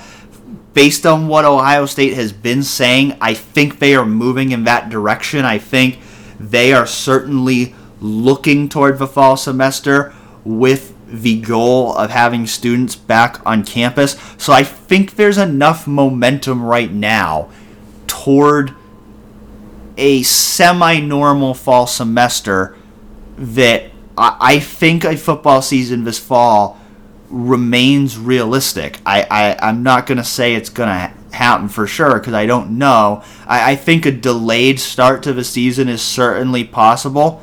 I know there are people out there who think a spring season is most likely. You know, I, I have questions about the logistics of a spring season, especially in regards to those NFL draft conversations that we had before. That I, Uh, you know, I, I, think there's a lot of different questions that come in if you, this starts coming into the spring. But, you know, I, I, I think the goal is still, at least for now, to try to start the season at some point this fall. It could be shortened, it could be delayed, uh, but I think they're certainly going to try. Uh, in terms of a Big Ten's ideas, Ryan Day said when he was asked a couple weeks ago that the Big Ten has asked them to, you know, keep those ideas quiet, and I really haven't seen them leak out anywhere else. So there are absolutely conversations taking place right now uh, about possible changes to the season, but uh, so far those have not been leaked out publicly. So we still kind of have to wait and see what what happens there. Uh, in terms of testing for the coronavirus and, and how that could be done. I think that's outside my area of expertise where I really feel comfortable answering that too much in, in terms of how testing could be done. I mean, I, I think certainly based on everything I've heard from, you know, people who are uh, more educated on this topic, you know, I, I think mass testing is the goal right now. I think that's something that people are trying to get implemented as soon as possible. And, and whether that becomes something that could become you know mandatory for students arriving on a campus it's certainly possible. Uh, but i don't i don't know i just don't know enough about that to really uh, have any informed uh, opinion or prediction about that uh, i'm sure the wexner medical center is going to be involved in a lot of these decisions and i think that's true uh, for the football team as well that i think when it when it comes to these things uh, some of these things are going to go beyond the team doctors. Some of these, some of a lot of these things, in terms of um, medical decisions and keeping players safe, these are going to be made at a university-wide level. So, uh, you know, I think there's, you know, I don't think it's necessarily a thing where you know every student has to be back on campus for, for football team to necessarily be there in July but I, I do think a lot of decisions that are going to be made, and certainly based on you know the way Gene Smith has talked about this so far, everything the athletic department does is going to be in lockstep with the university. So ultimately, the student athletes at Ohio State are, are going to be under the same standards as the entire student body at Ohio State, and they're not going to do things that could create undue risks for Ohio State student athletes if they don't believe they're safe for the entire student body in general. Yeah, and and they'll they'll push it as far as they can because they re- everybody wants football to happen, but they're not going to do something, in my opinion, from what I can from what I can gather based on Gene Smith and, and Michael Drake and others' uh, um, words thus far, is that you know they're not going to do anything absurd. Like if there are no students on campus, I, I, I wouldn't expect them to play games. So no. I, I do think that um, generally they'll follow what, what the other students are doing, like you said. Yeah, I think you know I think the the possibility of games without fans it is real because I think of all the different people you then bring on, into campus and into a stadium for those. I, mm-hmm. I, think that's possible, but I think games without students on campus, I, I, I, don't think that's something that's realistically going to happen. Yep, yep. I think that I, I agree with that, especially the first part, because I know Gene had, had mentioned the how that would be how that would uh, be weird in a sense, but I think that that's an option that you know that if that becomes the, the, a realistic possibility that they could potentially do that, I think that that would that would become something that they discuss a lot, and, and I could absolutely see that um, happening if if things play out uh, in the way where you know that needs to be a discussion point. And I think we'll learn more about the realisticness of that in the next couple months because there are professional sports leagues right now that are moving toward the direction of holding events without fans. So I think how those events go could start to give us a window into whether that's something that could potentially become widespread for you know the rest of 2020 in terms of sporting events being held without fans. Mm-hmm. I agree with that. Uh, next question, Silver Sniper, one of our prolific question askers. Um, 2020 hindsight would Dobbins have been better off staying one more year at Ohio State? And you know, as an Ohio State fan, I respect this. He he he makes a case. He lays it out. So I'll I'll do that for him. He says, "I know running back mileage is key, but he did split carries the first two years. Uh, in the same way that the national championship run hel- helped Edwards Helaire become the first running back off the board in the first round, if Dobbins had stayed, he might have been able to do the same next year with the national championship run. Then number three is he would be able to have filled a, a major question mark at Ohio State for the running back position, and the offense would have been unstoppable, in his words. And then number four, there's a big difference in money between number 55 overall and a first round draft pick. And, and had Dobbins stayed one more year, he could have shown Saquon Barkley esque value in Silver Sniper's opinion. Dan, I think we're going to agree on this. Um, unfortunately, because like you said, I feel like we're going to need to figure out how to disagree more. But what what is your take on this? Yeah, I'll tackle this the same way as the last one in terms of the short answer is no. I, I, I don't think he would have been better off staying for, for one more year. I, I think when you break the single season rushing record at Ohio State, you've probably maximized your value. And I think, you know, the reality is that I, I, I just don't really think there's much more he could have done by coming back for another year that would have significantly improved his draft stock. I think at this point he was what he was, and I think the NFL viewed him as a second round pick. And, you know, maybe, you know, sometimes these things work out, and Ryan Day alluded to this on his teleconference on Sunday that you know sometimes it just depends on what positions teams are targeting, and you know maybe in another draft, if if teams more teams were interested in running backs in the first round, maybe they all get pushed up the board and he goes earlier. But you know just in terms of his draft stock, you know I you know again I I don't think the you know splitting carries his first two years had any effect on his draft stock because he he broke Ohio State's single season rushing record last year. He he proved he could be a bell cow back last year. So I think you know that box is already checked. In terms of a national championship run, helped Clyde Edwards-Helaire. It did, but you know J.K. Dobbins also looked pretty spectacular before he hurt his ankle in the college playoff game. He had a lot of big performances in big games last year, so I, I think he you know had enough film to show what he can do. That ankle injury might have hurt him, but do I think that was a reason uh, to come back? I mean, you risk a more serious injury if you come back for another year. So uh, I don't think that's necessarily a reason to come back. Uh, yeah, he would have he would have filled a major question mark for Ohio State at the running position, and the offense might have been unstoppable. I don't disagree with that, but that's not a reason for him to not make the decision that's best for him. And then you know the fourth point I think the reality is I just don't think he's a Saquon Barkley level prospect. I just I just don't. I think he's not that same level of athlete as Saquon Barkley. That's not to say he might not be as productive as Saquon Barkley in the NFL, but I, I think in terms of that, especially nowadays in the NFL, to be that early first round pick running back, you've really got to have that those elite physical traits like an Ezekiel Elliott, a Saquon Barkley, a Christian McCaffrey. And I think JK's just not quite at that level. So I think even if he if he came back for another year and he ran for 2,000 yards again, I, I just don't know if that necessarily would have helped his draft stock, as crazy as that might sound. Yeah, I'll say this: the the money difference between a late first round pick and going where he did in, in the late second round is is significant. But like you said, um, I, I I do think to a, to an extent, J.K. Dobbins is who he is at this point in terms of being an NFL draft prospect. I'm not sure that if he came back, he, he would have done a, done a ton better because I mean, like you said, what's he gonna do? Rush for three thousand yards net season? like I, th- I think to an extent, like NFL teams know what they're getting with J.K. Dobbins. That said, like to me, I think he fell a little bit too far. I was surprised that, that he fell that far. I would I feel if I were a Ravens fan, I'd feel very confident in getting yeah. a good NFL running back in J.K. Dobbins.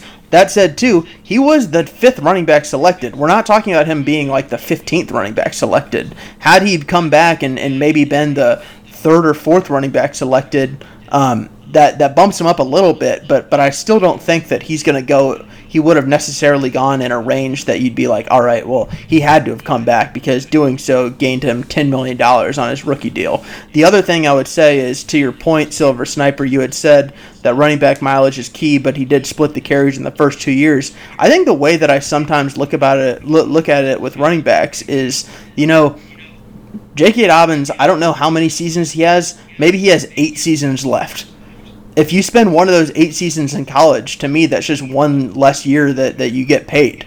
Um, because you're gonna at some point if you if you run 200 if he came back he would have been run into the ground again at Ohio State and you know that's not what he's going to get um, at, at, with the Baltimore Ravens next year. Like you said, they have Mark Ingram right now. It's not going to be a situation where he goes in and he runs 300 times. Um, I think that that is a spot too where you know he can play for a second contract there. He's not going to be a one contract running back to me.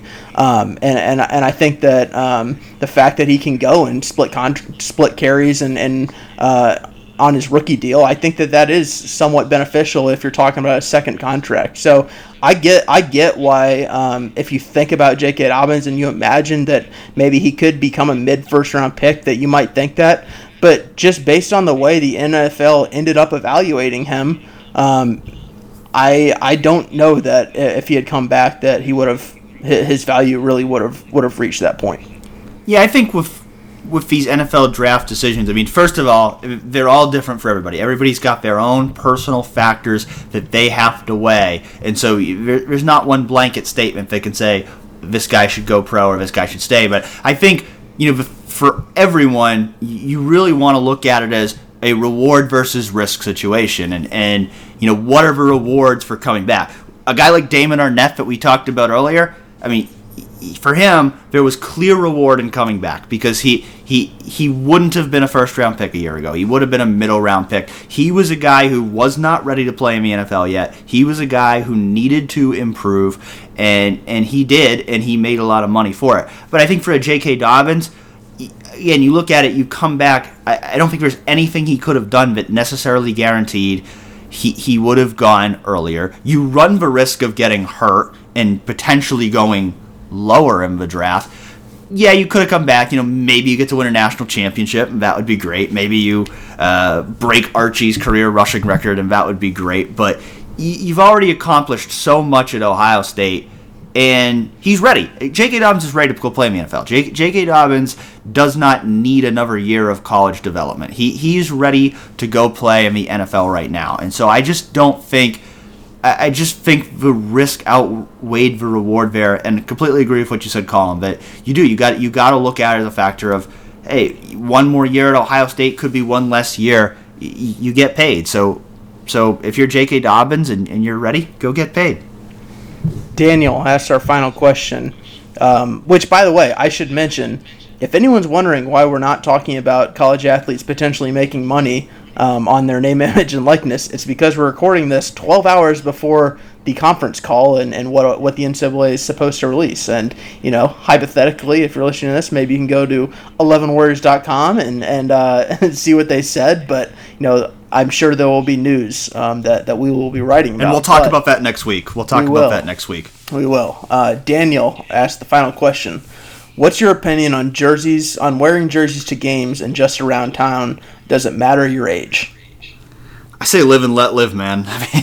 you know, to, to be honest with you, uh, I really don't have a strong opinion on this one way or the other. Uh, I, am not somebody who uh, it, I try to be. I try to be a non-judgmental person. So I say, hey, man, if you you want to wear a jersey, go for it. If if you don't, don't. I mean, you're not going to see me wearing a jersey around because that would be in, that would be unprofessional if I showed up to a game wearing an Ohio State uh, football jersey. It'd really be unprofessional for me crazy. to be wearing an Ohio State football jersey anywhere because I cover the team. So, uh, no, you're not going to see me wearing a jersey. Uh, personally, I don't think I've worn a jersey since I was in high school. Um, I, I think I uh, have, have moved wait, wait, on. Hold from... up, hold up, Dan. Is I have I, I know my answer. I'm interested in your answer. What's the last jersey you either bought or wore?